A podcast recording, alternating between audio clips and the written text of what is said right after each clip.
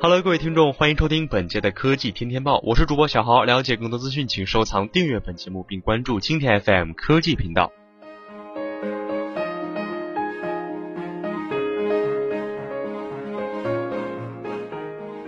微信的城市热力图发布国庆出行报告。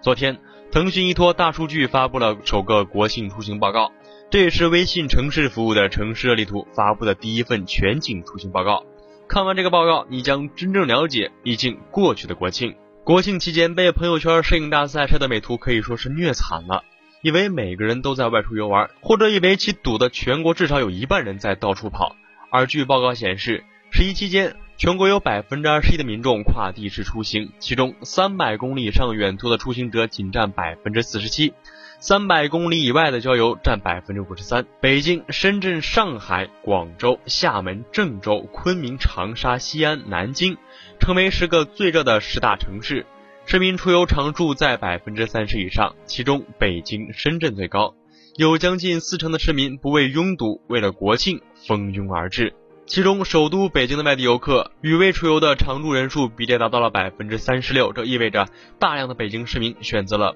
国庆出游。也有大量的外地游客在北京做了目的地，北京依然承受着较大的人流量的压力。据报告显示，杭州西湖、上海外滩、深圳大小梅沙、嘉兴乌镇、南京中山陵、泰山颐和园、云台山、清明上河图、黄山等景点成为最爱去的十大旅游景点。不仅从绝对人数来讲站在前排，而且与平时相比，其游客人数都增长到了三倍以上。其中，杭州西湖游人如织，在国庆第一天就成为了全国最拥挤的景点。而单纯看国庆期间的游客数量增长，其中最多的是洛阳龙门石窟，国庆接待人数达到了平时人数的五点七五倍；其次是华山，达到了五点二九倍；